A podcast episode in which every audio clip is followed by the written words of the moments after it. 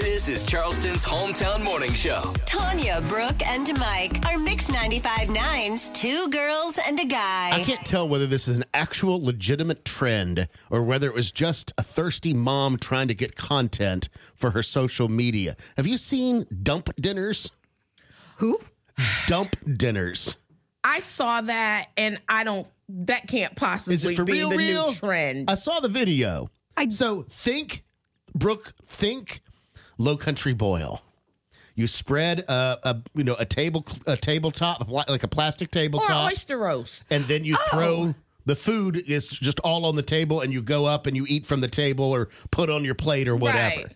They're applying it to other meals now. Wasn't it spaghetti that she this did? was spaghetti and meatballs Stop it. that she served to her kids on the dinner table. She put down the plastic tablecloth, yeah. walks into the camera. She's got the big pot of noodles. She flops Dumps it down on that. the table. Then she goes gets the marinara, flops it right on top, and then she takes meatballs and put it down. So it's all there on the table. Their kids, are, her kids are sitting there going, "What the hell? Let's go. How do we eat this?" But do you see how Brooke's face lit up? No, I absolutely love it? No, Yes. here- let me tell you why I love this so much. well, when you first said, you know, like the the oyster roast or things like that, the low country boil. Yesterday, I met with the owner Aaron of Charleston Oyster Tables. Yes, beautiful who's tables. Giving away one of the tables to one of our lucky, you know, must-haves golden ticket winners. Mm-hmm. And I got to see the table, and I was like, oh my gosh, that would be the coolest thing to do on there to just pour spaghetti on the table. You're with marinara. ridiculous. But that I mean those those tables are made for that so that, you know, when you're when you're done, you just push it into the middle where the hole Right. is and the trash can's underneath and you wipe it off and you're good to go. The only thing I could think You was guys, the what mom else is could it be? the mom is sick of doing dishes. I mean, because that I mean, do That's they, I really didn't- what it is. I didn't look at the rest of it because I was like, this is total ridiculousness. So I, I didn't look at how they ate. Do you just take your fork? yeah, that's what they were doing. oh my gosh. they just take their This- fork and eat from the glob in the center That's of the table. double dipping, triple dipping. What happens if I've got a noodle that comes out of my mouth? It goes back on the table, and Oh. Brooke accidentally eats up my noodle.